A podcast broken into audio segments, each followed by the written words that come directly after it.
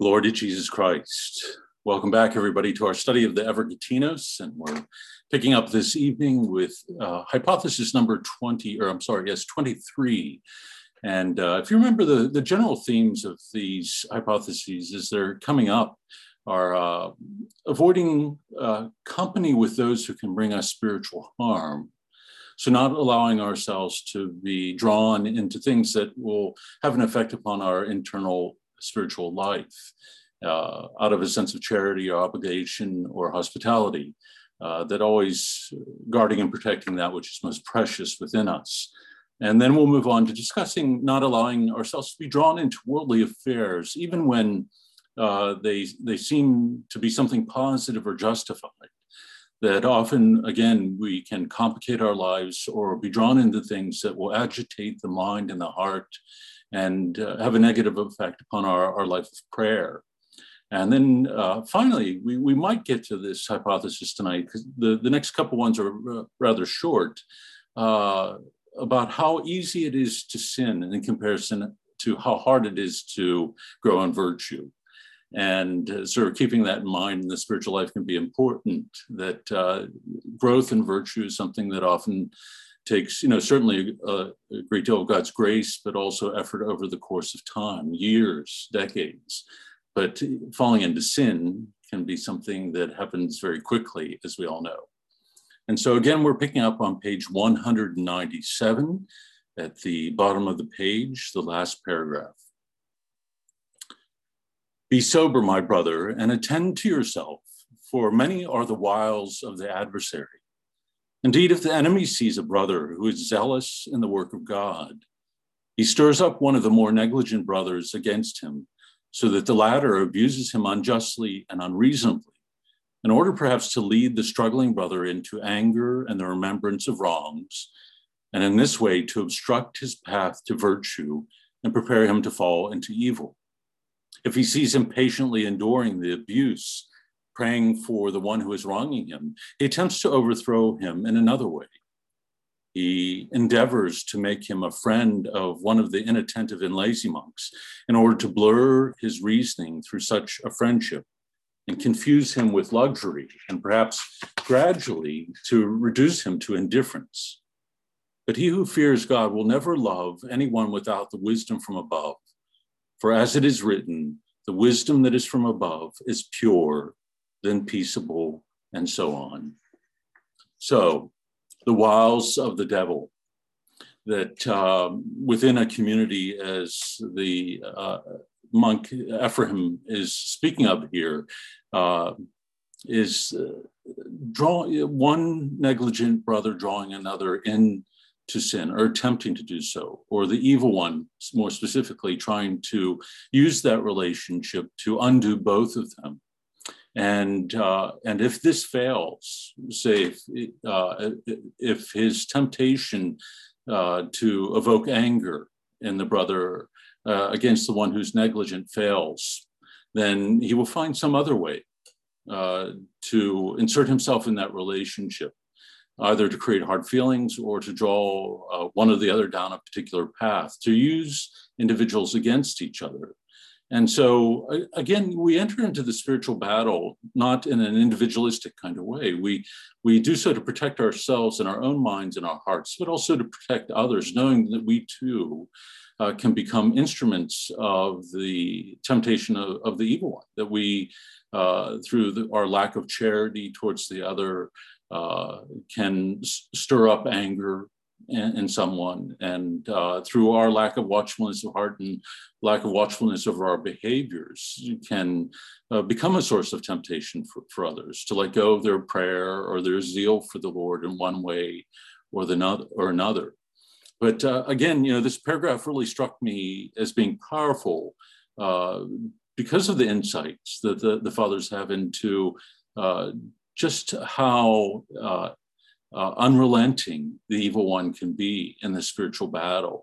And so when we hear this constant refrain to be watchful, to be uh, mindful of God, to remember God at, at every moment, uh, to be attentive to what's going on in our mind and our heart, it arises out of their experience that so deeply had they entered in to this life of prayer and had fostered this life of stillness, that they could see what was going on within their own minds and hearts, and how changeable the human mind and heart can be, that it only takes an instant to move us uh, in a certain direction if we're, we are so inclined, or if we're in a mood, or, you know, by temperament, we are easily drawn in a certain direction.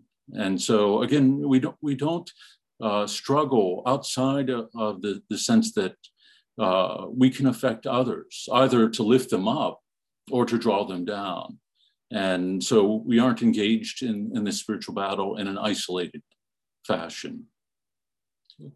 Any thoughts or comments on this first paragraph? A good one to mark, though, I think, and to reflect upon. Okay, from Abba Isaiah, letter C on page one ninety-eight. Abba Isaiah said, "If you wish to follow our Lord Jesus Christ and to crucify your old man with him, you should cut off those who bring you down from the cross, and you should prepare yourself to endure abasement and still the hearts of those who provoke you." I think in one of the groups this past week, we talked about constantly living uh, within the Paschal mystery, a constant dying and rising in Christ, a dying to self, to sin, and rising to new life in him and by his grace. And uh, we have to be conscious of this, especially when I think we are struggling and begin to strive to walk that narrow path. Uh, and others might seek to pull us away uh, from the cross itself as uh, an integral part of this, of the spiritual life. That if we are to participate in the life of Christ, and it is in and through the cross and his obedience to the Father, uh, even unto death, uh, through which we are redeemed, then our path is, is that as well.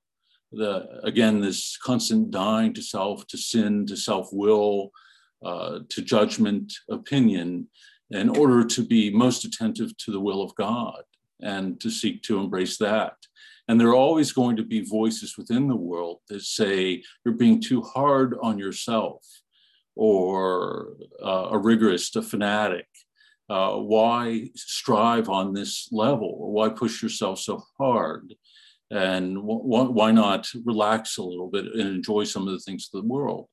And uh, those can be very powerful voices, especially if they come to us Uh, from fellow strugglers. It's not even from those who are more obviously within the world. I think for those who are walking the same path, uh, depending upon where they are in their own spiritual struggle, uh, when the cross presents itself or when they see someone struggling, uh, it often compels people to, to look at themselves and their own spiritual life. And when there is something that is witnessed there, where a person is really rising above a kind of state, state of mediocrity and striving with all of their might toward Christ, uh, it can make people uncomfortable, and uh, because it pushes uh, one to a deeper self-reflection, and they often want to, to minimize that, and we will often want to minimize that as well.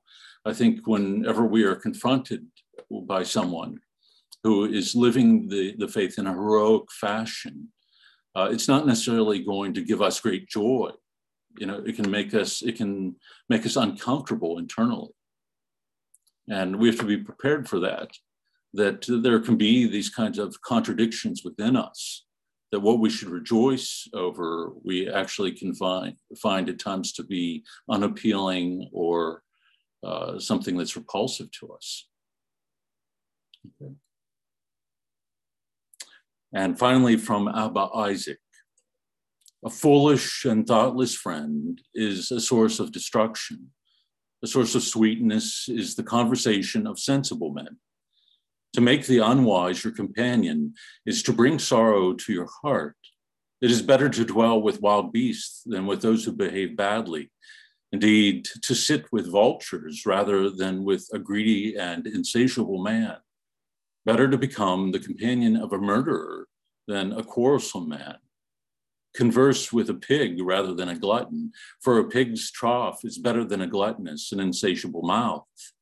Sit among lepers rather than among arrogant men.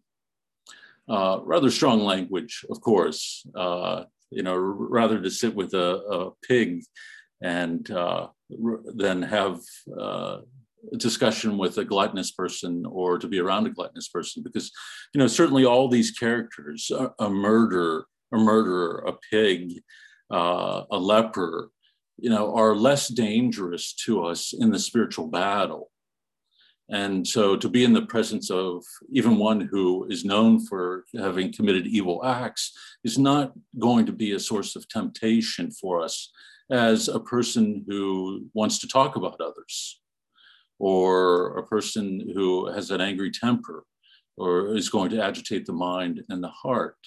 And so again, you know, when we think about our, our life and the spiritual life, being attentive to what agitates the heart or what brings its stillness or a sense of sweetness is important. I think we, we grow uh, used to living in a world we, where we feel constantly agitated by all the things that we see going on, all the things that are reported. Uh, again, you know, we, we talk over a lot about the news, but uh, when you hear one story after another, well, there were, you know, five or six murders in Pittsburgh yesterday. Uh, it's hard not to have that agitate the mind and the heart. Not that we should be ignorant of such things or unmoved by them, but I think when we are constantly immersed in such things, in conversation about them, let alone things that are uh, sinful, that it agitates the, the heart and it makes us lose a stillness that is hard won. That all of us here know how difficult it is through prayer to move from the multiplicity of thoughts that we have or the intensity of feelings and emotions we might have to that place of stillness where the thoughts slow down and that we can experience a kind of peacefulness of heart and be attentive to God. You know, most often we're driven by the tyranny of our emotions, that we can be all over the place in a given day, Uh, de- depending upon what we happen to experience. And so how is it that we maintain a spirit of calm and attentiveness and peacefulness before God, regardless of what we happen to experience? Anthony. This is how I learned there was something wrong with the Catholic commentators. They left me agitated about the legal aspect of the faith. Am I searching myself well enough? Did I do this good enough, et cetera? Jansenism. So, you're right. You know, I think there are writings that can provoke that within, within the heart. You know, or, or I imagine you're speaking of commentators on scripture or on the, theology. You want to clarify that? On the church, okay, and the state of the church. Yeah, especially that today. I think uh, there is uh, so much strong emotion tied uh, to things such as liturgy or theology. And again, not as though those things are unimportant. They are important, but I, I think the form in which they're discussed and how they are discussed is important. And when we immerse ourselves in Uh, a form such as social media, where I think the, the dialogue breaks down and, and the language that is used is often very pointed and sharp, or where we aren't able to see a person face to face and hear the inflection of their voice, that it, it agitates the heart. And uh, even, and I think even if we move away from that to something more basic, a kind of curiosity that leads us from web, website to website, link to link that attracts our attention, uh, even that can take away from us that internal stillness because we are, are flitting from one thing to another. And again, it doesn't have to be anything that's bad, but I think if we are in a constant state of distraction, it, we lose that attentiveness to God and the presence of God. And so I think the goal in our day-to-day life is to hold on to, again, to what is most precious, that stillness, in order that we can listen to God and be attentive to him, to be able to discern what what is really going on in our life and the circumstances of our life and how God would want us to respond. How do we embrace the will of God in the moment? And so if we are distracted most moments of the day, that's going to become very difficult for us. Any comments on this last hypothesis at all? Any comment on it? Emma, where do we see the line between judging others versus judging their actions to know who to avoid? Well, I think, you know, what we hear consistently from the fathers is that we are not to judge them. You know, the, again, we judge the, the behavior, the action, the language, and the impact that that might have upon us. For the person, we are always to maintain a clear sense of their dignity and of their identity, that regardless, even in terms of if we see something that is overtly sinful, uh, we are to strive not to lose that sense of charity.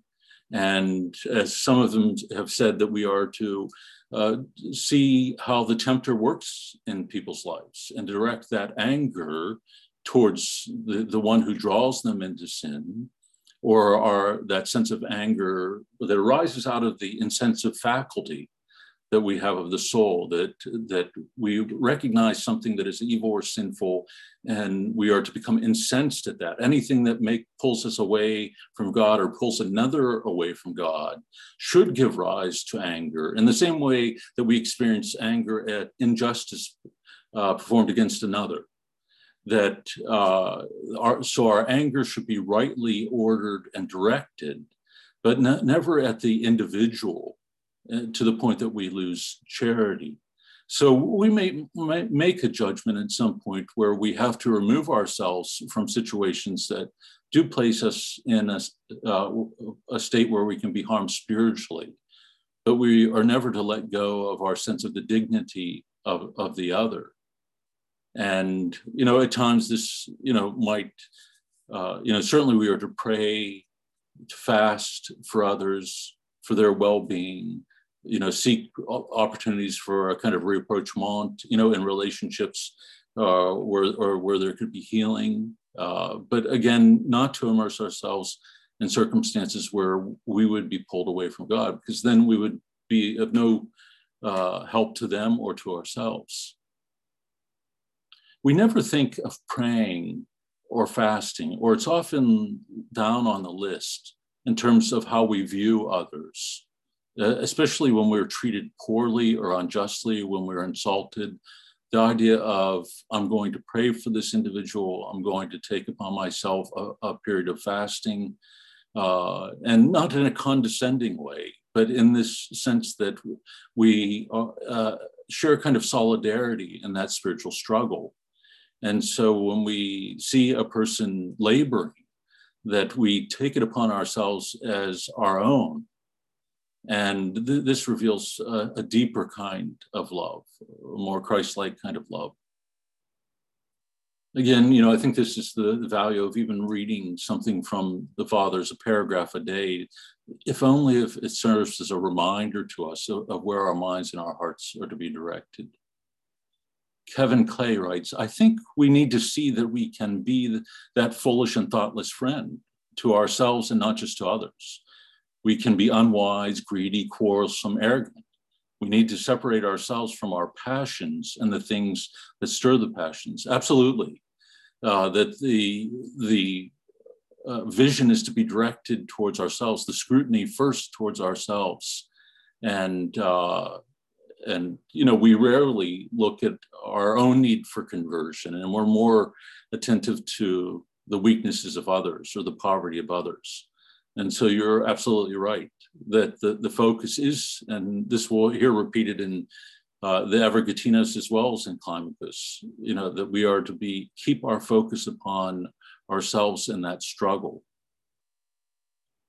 How, how else are we going to gain that kind of purity of heart that allows us to see clearly about the other in any case? Okay.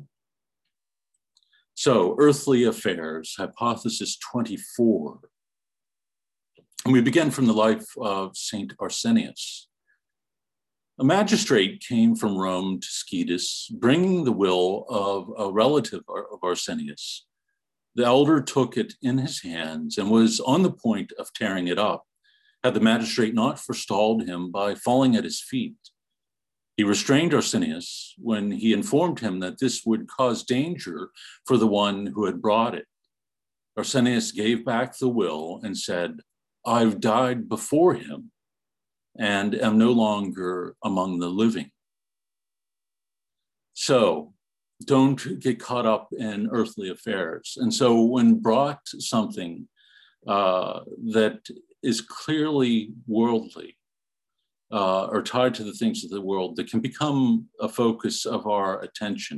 And we all know money does that. You know, wills and inheritances are often a source of enormous conflict within families.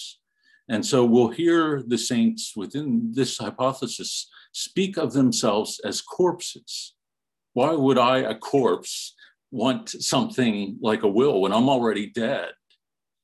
Uh, dead to the world and uh, living for Christ. And so why, why should I be concerned or desire to be pulled into such affairs? And, uh, you know, it can undo friendships, family, as, as well as undo certainly uh, one's own heart and the spirit of detachment. As soon as something like this comes up, you know, money, inheritance, you know, the, the fo- avarice is a very difficult thing. And we've talked about this before, of it being insatiable. The more that one, you know, want has, the more that one desires. And it continually wants to feed itself. You know, even the glutton reaches his end point, you know, where he's stuffed for the moment. But that's, with avarice, it's not, not the case. From the Geronticon.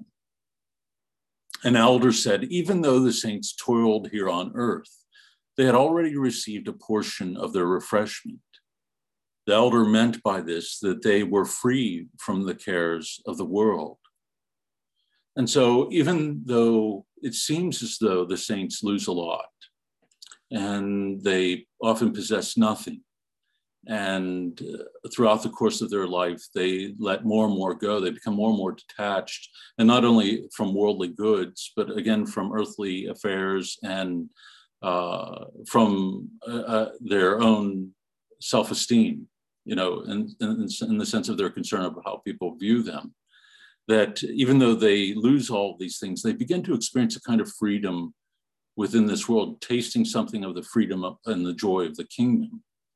And uh, it's, again, they're not Stoics, uh, but the grace of God has perfected the way that they see the world. That purity of heart has allowed them to see things divine as well as earthly with a kind of clarity, and what has the greater value and the enduring value. And the more one sees the preciousness of God's love, that it is the pearl of great price, then I think whatever the cost is in pursuing that uh, is seen as insignificant. And I think the more that one tastes the, the joy of the life of virtue, of life in Christ, the one, the more one begins to hunger for it, and the less that one has attachment for those things that are fleeting. Okay. Abba Alonio said, unless a man says in his heart, only I and God exist in this world, he will not have rest. Only God and I exist within the world. I don't want us to take that the wrong way, uh, in the sense that we are oblivious to others. Because uh, I think very quickly this, this could descend into charity or, or lack of charity. Oh, little Freudian slip there. Sorry, folks. This could descend into charity. I would know true love as long as I had no contact with others.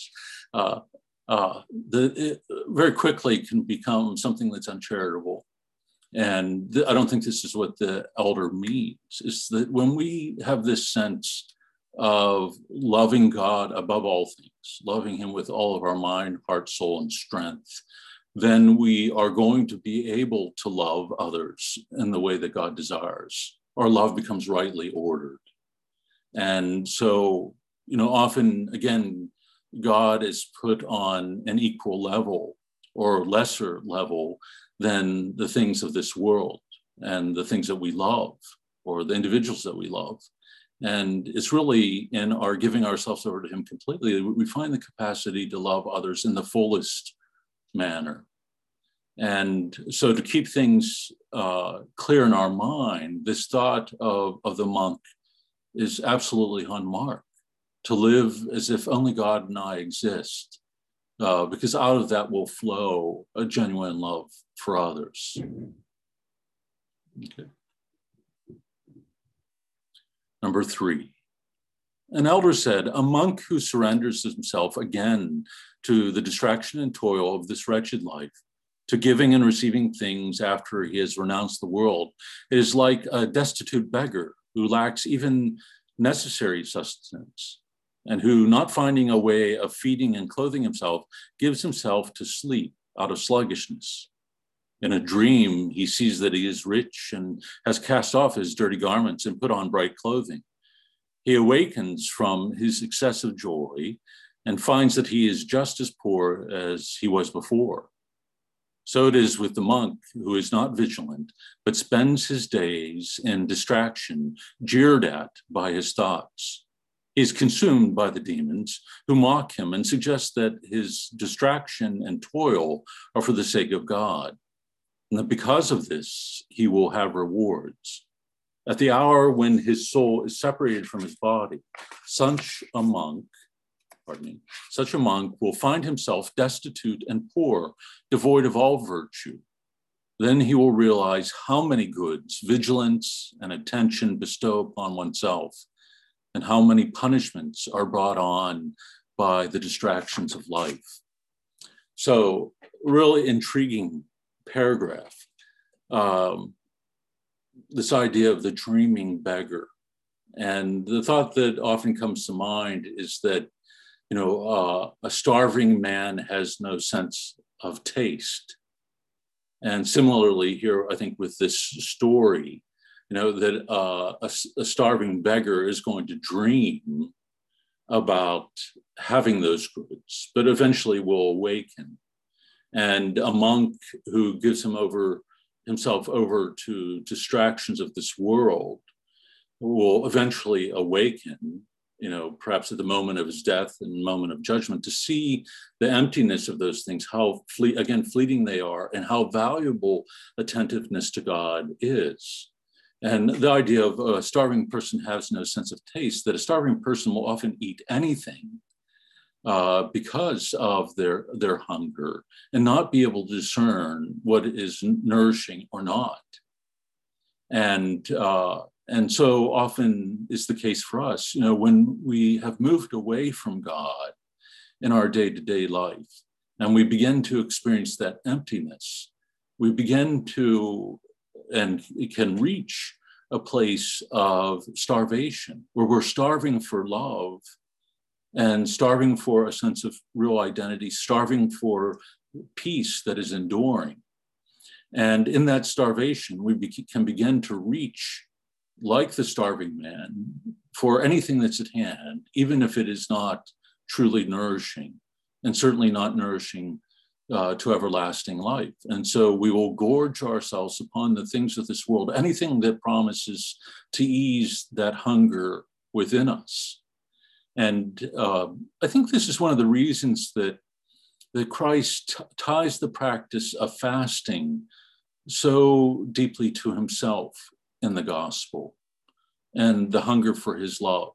And we've talked about this in past groups, so I'm sorry for some of you who've heard it many times before, but Christ says, uh, when he's asked about why his disciples do not fast, while John's disciples do, and the scribes and the Pharisees' disciples do, and he says, it's not fitting for them to fast when they have the bridegroom with them, when they have he who's the fullness of love and life with them. It's a time for feasting, for joy.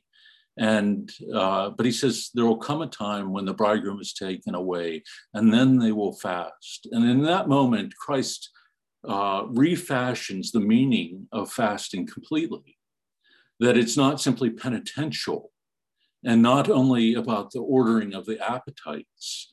It becomes focused upon our desire and our hunger for the one alone who could satisfy our hunger for love. It's, it comes tied to our hunger for the he who is the bread of life, who he who is the, the heavenly bridegroom.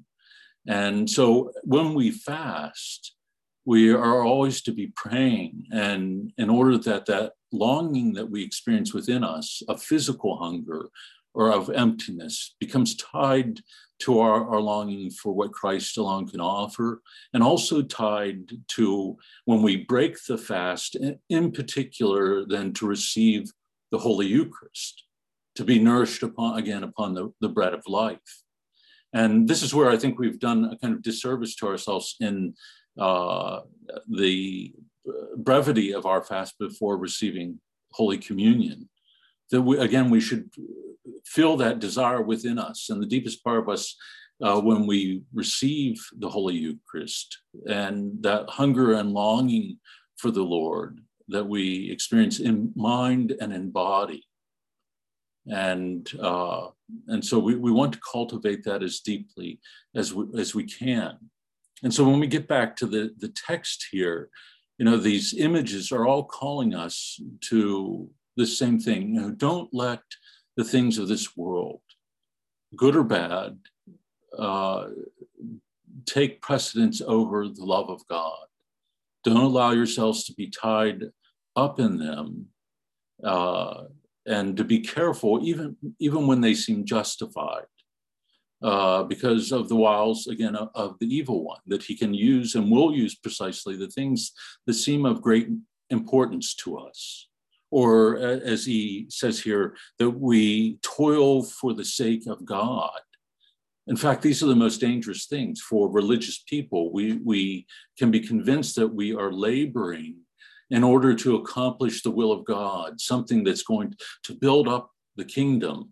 Let us build a city of God. You remember the, the old song, uh, that we have to be very careful about that, because we can convince ourselves that our labors, what we think is of value or godly or pleasing in the eyes of God, is really something that is pleasing to our own religious identity, this kind of religious uh, ego that uh, can develop for those who, who have faith.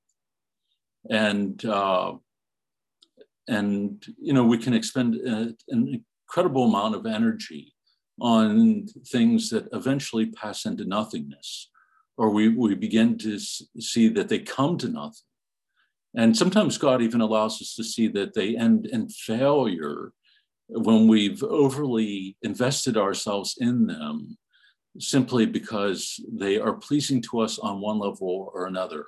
Imagination, reason, intellect, you know, our religious imagination. Again, what we, we think is good or pleasing or desirable to God. When it re- really what he sees is within the heart, our desire, our longing, and our love for him.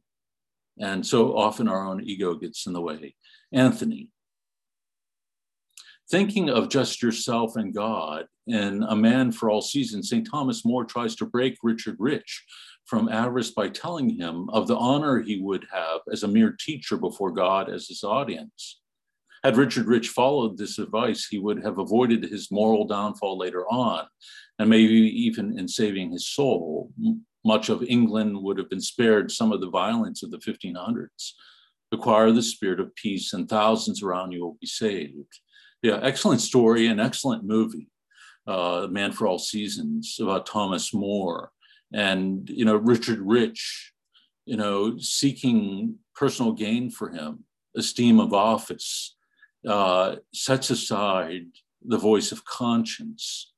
And, you know, it ends in the martyrdom, you know, of Thomas More, and certainly great suffering, as Anthony says, to many uh, throughout this time period.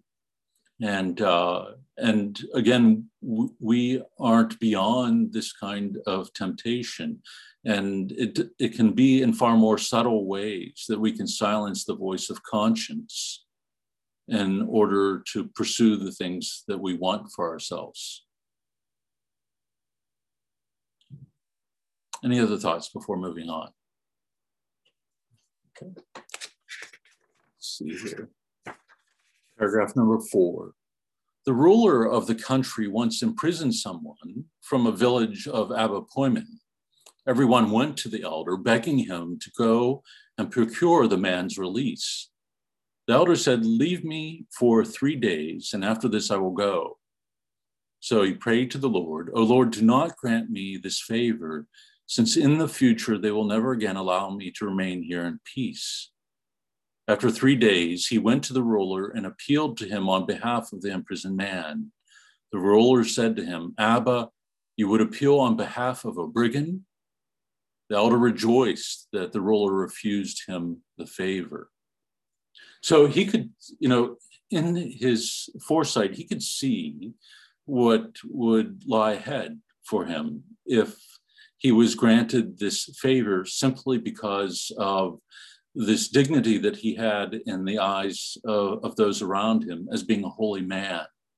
That if this ruler uh, changed his judgment simply because of who uh, this uh, because of who Abba Poemen was, then he would become a focal point of people's desire for personal uh, benefit. And I think we even see this within the life of Christ, that there were many who followed him, but many of those were not true, true followers.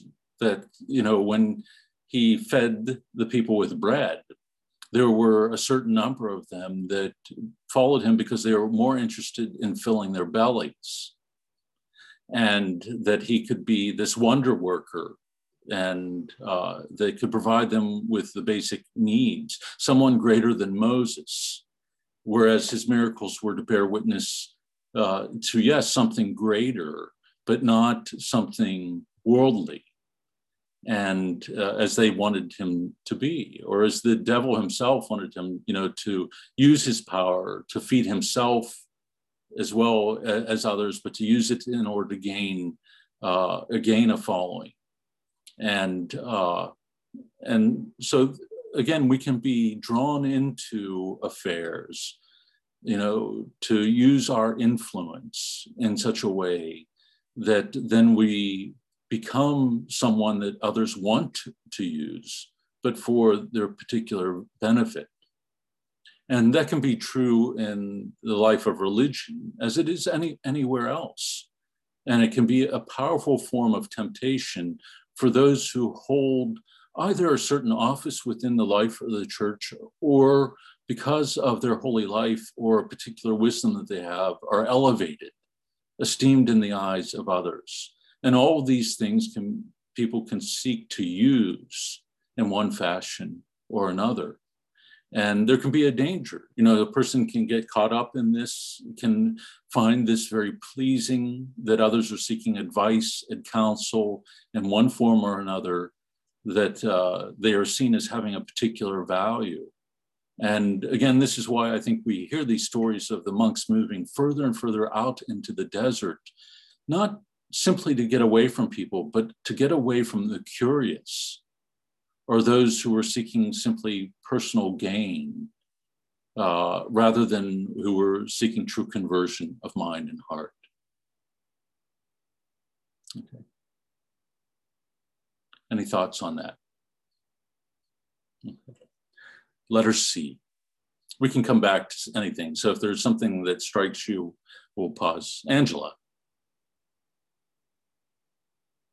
I, I'm just wondering why he couldn't just say, "No, I'm not going to do that."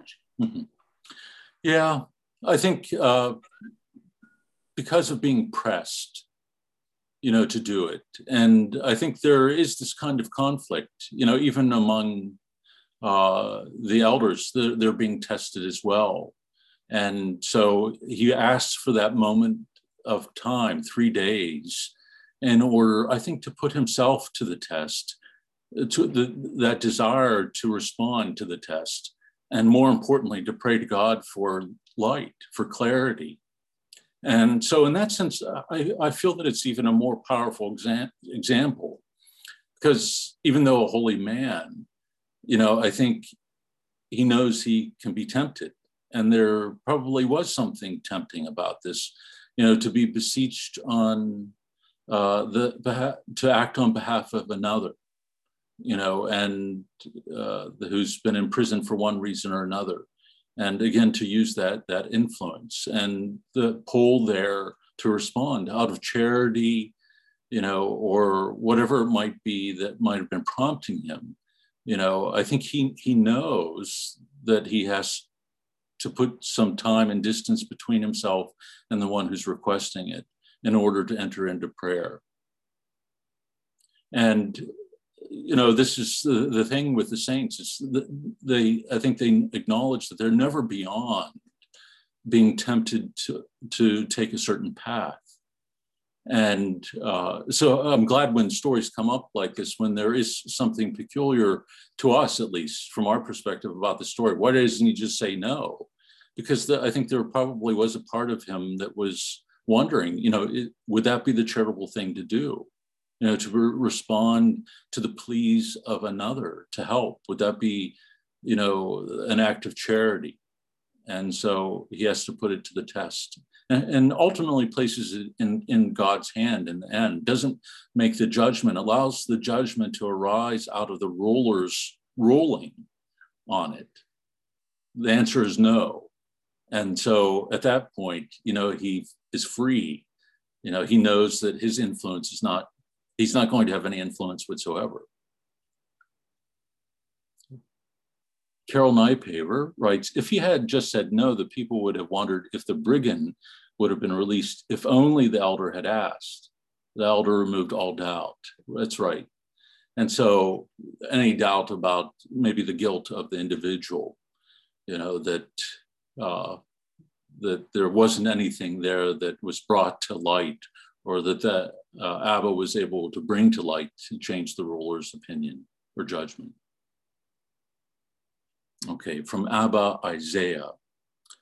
My brother, know that a man cannot make progress in God unless he becomes detached from all the cares of this age. For there are two material forces that hinder the soul. One is exterior. It concerns itself with worldly work in order to provide respite for the body. The other is interior. It is the force of the passions which hinders the virtues. But the soul does not see the interior force of the passions unless it is freed from the exterior one. This is why the Lord said, whosoever he be that renounceth not all that he hath, he cannot be my disciple. The exterior force wars from the will, the interior from the exterior action. Knowing that the will dominates both, our master enjoined us to cut it off. Since the spiritual mind, that is the nous, the eye of the mind, the eye, the heart or soul, is deadened to the extent that the soul worries about exterior matters. And so the interior passions carry on their activities unhampered.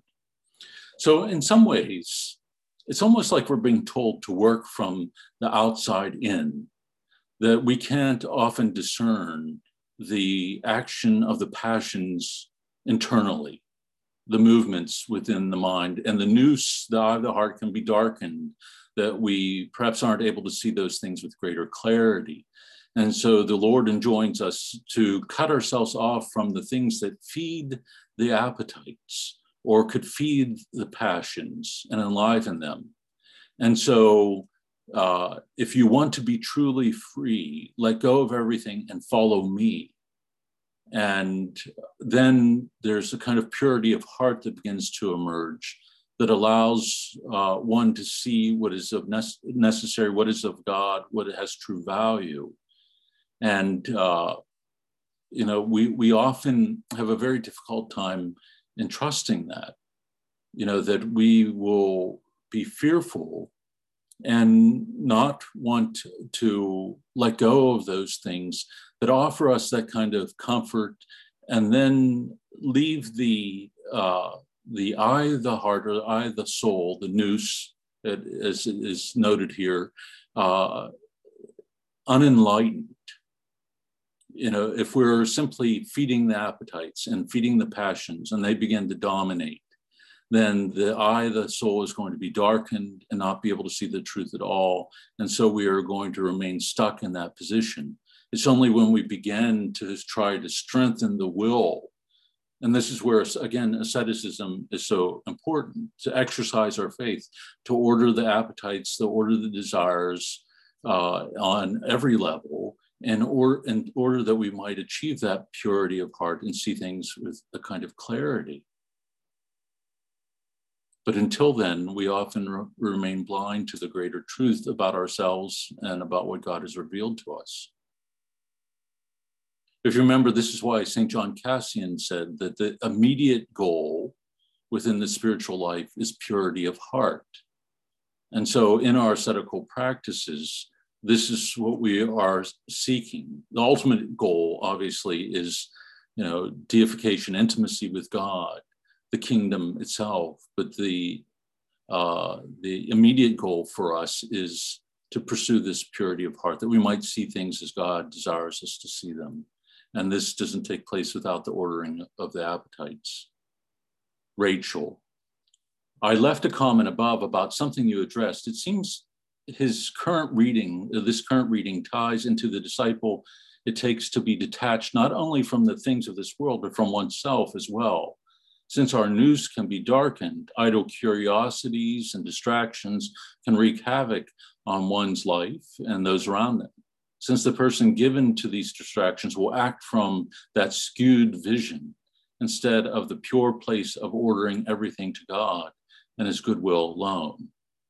Right, that this the, the news can be darkened on multiple levels. Um, and I think the, the more internal ones, or some of these idle curiosities, distractions, can be harder for us to see, uh, especially when the noose has been darkened, uh, because we've we are driven by our passions. And uh, I think that's why the fathers order the things that they do, and even the vices, they order them in the way that they do. They more, move from the more, uh, the passions that are rooted more in our bodily appetites to the things that are more subtle and difficult to see. So it's gluttony, lust, avarice, anger. You know, this, this is the movement, and it's they order them in this way for a particular reason, that often it is with these things that are rooted more in our bodily appetites that we struggle with the most, and but it's there, it often can be a fierce battle that lasts for years. And it can be a terrible struggle with our appetites, but nonetheless, this is the path that we are called to walk. The more difficult battle is actually with the things that Rachel was mentioning here, or the spiritual struggles with things like envy and, you know, self-esteem, pride. You know, all of these things are far more difficult to see within ourselves. And it's only, again, by ordering those appetites and ordering those desires more and more toward God that we begin to gain that purity of heart. And so can see these things d- that lie deeper within, and can begin to, to battle with them. It's not as though we're not battling with them all at the same time, but there is a kind of movement within the spiritual life that has been identified pretty consistently, both East and West. Uh, in the West, it's often, they're described as the capital sins. And if you remember, the word capital comes from caput, uh, which is head, that leads to, leads to the rest of the body. Often there, there's a misnomer there that they're called the deadly sins, but they're not necessarily mortal sins, but they can, they, all of these are the head sins that lead to those things. So lust unchecked can lead to, and lustful thoughts, appetites can lead to far more grave and serious things, fornication, adultery, and so on. And uh, and so we need to do that, that battle with all of these head sins, capital sins, uh, in, in order that we might go deeper within, that the grace, we might open ourselves to God in a more radical fashion to seek that deeper purity of heart But how do we do that if we're st still driven by the bodily appetites, or that they're misor dis disordered in some fashion? And in our culture, I think, again, it's a very difficult thing. I, I've mentioned this before. Saint Paisios says that, that those in our age who are able to maintain purity of heart are going to require the faith of the martyrs of old, that we are in such a hyper-sensualized culture and uh, a materialistic culture that, you know, all these things that appeal to the eye, the senses, and feed those desires are constantly put before us. And so to engage in this battle, that for a monk who went into the desert, he pretty much stripped himself of all those things that we are constantly exposed to day to, in day-to-day life. But I think Paisios could see what was coming, that there was going to be a, a setting aside of all of these norms and all and our understanding of the fundamental dignity of the human person, and that that was it was going to become so fluid that there would be no moral norms by which to guide the, the, the formation of the conscience of individuals in our day. And we see that, you know, people uh, defining reality for, for themselves. They're, uh, they're losing hold of anything that would be a source of guidance or light. No more guideposts to take hold of. And, uh, and to hold on to Christ and to hold on to the spiritual tradition, to the gospel, uh, is very difficult in our day and age. And I, so I think that's why I could say an heroic faith is going to be, be needed in our times. Okay. Okay. Second paragraph under C. Thus, if the soul cuts off all its volitions, it comes to disdain every activity and distraction of this world. The mind is then awakened and stands aright until it casts all the passions from its dwelling place, attending unceasingly to the soul and guarding it from returning in the future to those things which endangered it. For the soul is like a young woman who has just married and who, when her husband departs for a foreign service, becomes fearless and shameless and not thinking seriously about her responsibilities in the home. When her husband comes back to his house, she immediately takes fright, leaves what she was doing, and gives heed to doing her husband's will. When he returns to his house, he takes care of everything she needs and guards her unceasingly until she gives birth and rears her children. And so if we, we think about this image in particular of Christ, again, the heavenly bridegroom, the, the more that we are conscious of the presence of the heavenly bridegroom and that of his unceasing watchfulness and care of us, the greater care and watchfulness that we are going to have over our own actions in our mind and our heart, the more that we are unceasingly aware of his presence. And again, if we are wrapped in the darkness of disordered desires and appetites, we are going to be immersed in that darkness and not see or be aware of his presence. So, and then we hear, both become one in heart, and the woman submits to her husband, just as likewise the soul should submit to the mind, so that the mind becomes the head of the soul, as it is written in the epistle, that the husband is the head of the wife. These words of the apostle then are those are for those who are deemed worthy of becoming one in the Lord, no longer having any separation of soul and mind, just as the Lord taught in the gospel. If two of you agree, as in touching anything that they shall ask, it shall be done for them. So again, you know, all these things, you know, spoken of about, you know, the relationship between husband and wife, the two becoming one, is really pointing to our relationship with Christ, uh, the soul being the spouse of the heavenly bridegroom. And the more that we let go of self and clinging to identity outside of that relationship, and see and understand our oneness with Christ, the, the more that we are going, and the more that we agree, as, as is put here in the last sentence of the paragraph, uh, that all shall be done for us, that we will see things with one mind, be in one accord in terms of what has enduring and eternal value.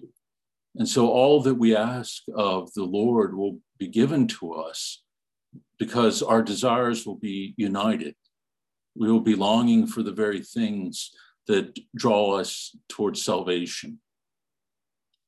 And this is, you know, in terms of the image of marriage and what and why marriage is seen in the way that it is by the, the church, is because it's so reflective of that, of this relationship between Christ and his bride, the church. And the, the two are no longer no longer two, but one. And this is how we are to see our relationship with Christ and what we are to seek. That nothing is done outside of our awareness of that oneness with him. Think about how different our life would be, you know, if at every moment in everything that we are doing throughout the course of the day that we are conscious of Christ and our oneness with him. You know, that there is going not only to be a clarity about divine things, but uh, a kind of desire, longing, urgent longing that draws us forward towards the very things that are of God. And so, you know, the, the freedom, the joy uh, that one experiences is something of the freedom and joy of the kingdom. Again, you know, when we look at the fathers, I think there is this kind of very, it's so simple. It's so simple, but there is this very clarity about the dignity of the human person in Christ, what we are to become, what our lives are, are to look like, the beauty of that. Uh, and maybe it's precisely because of the simplicity with which they speak. Nothing sort of gets in the way. You know, they pre- present the gospel to us, you know, in this unvarnished fashion, because it's beautiful enough in and of itself. And uh, it still might be jarring to our sensibilities, but part of that wakes us up to see the beauty of it in the end. Okay. Any thoughts about this section?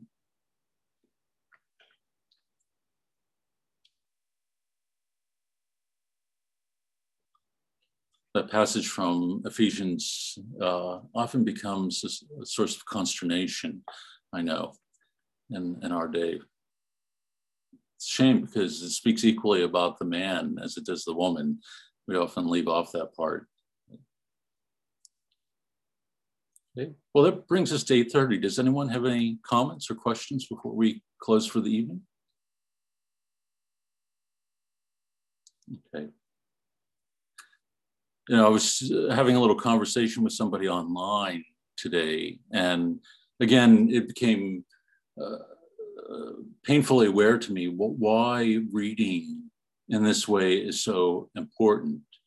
You know, and I post a lot, and I post a lot of quotes from the saints, but there's always a danger in that because it's out of context, and it can be something that we can, you know, consume. And so we read it and say, ah, oh, that's beautiful. Uh, but we don't see the full picture, uh, not only the context in which these things are, are said, but again, the ultimate goal, the vision of life, and, you know, why the ascetic life is something that's important, but, you know, what it promises. And, uh, we're so used to re reading in bits and pieces. I think I've mentioned this in a past group. I have a cousin who's a wonderful man, but he, he runs a, a P R company. And he posted an article once that was talking about advertising in our day and age. And it was talking about the use of more and more images and less words. The fewer words, the better. And, uh, and because people are less likely to do any kind of deep reading you know, that the advertising of our day seeks to provoke people on an emotional level, to bring about an affective response. And that can be real, real, incredibly powerful. And I think advertising has picked up on how powerful that is. But I think we can succumb to that in our, our day-to-day life. Like spiritual memes are like modern day advertising for the religious. That, you know, it can speak to us on, these emo- on this emotional level. But is it something that draws us to conversion of life? Or does it provoke the desire within us to emulate the, the saints, to imitate them? And I don't think so. I think that that sort of uh, slips down the news feed as quickly as anything else that we come across. So we have to be careful in terms of how much value or import, I think, that we, we place there. Sometimes those things can hit deeply, you know, but I think most of the time it passes in and out of mind. Rachel has one final thought here. You mentioned that purity in our day will be like the martyrs because of the way the world is. In a beautiful homily our priest once gave, he mentioned Saint Catherine of Siena, how she felt desperately that our Lord had left her in grave temptations, yet he reassured her that not only had he not left her, but that she was more pleasing to him. So it seems that fighting to stay with our Lord won't always feel rosy. Yeah, most certainly so. That, uh, you know, I think when we experience that affliction and when we experience temptations, we often don't see that as a good thing. But I think what Catherine came to see through the words of the Lord, but what the saints came to see is that it is precisely through our battle with these temptations, our engaging in the spiritual warfare, that virtue is perfected. And in this sense, we aren't to fear it, uh, but we can be under no illusions that it is a spiritual warfare, and we have to engage in the battle, and that it re- does require great grace and great faith. And one final thing from Anthony.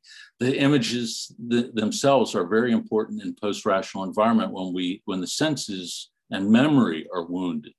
The Serbian Orthodox Church on YouTube has a seven-part series on the icon and the contrast of iconic images versus images that assault us. Yes, you know, the memory, I've, I've often thought about that. Memory and imagination are incredibly powerful aspects of who we are as human beings, but they're also some of the most challenging things to purify. If we think about it, you know, the, the wounds that we bear, you know, from being treated poorly, or the, we, the wounds that we bear from our own sin, the memory of past sin often afflicts us more than even the things that are right before our eyes. That, uh, and so to purify imagination remi- requires a depth Of, of prayer and vulnerability before God, that he can go to the deepest recesses of the, of the human heart uh, in order to purify the imagination.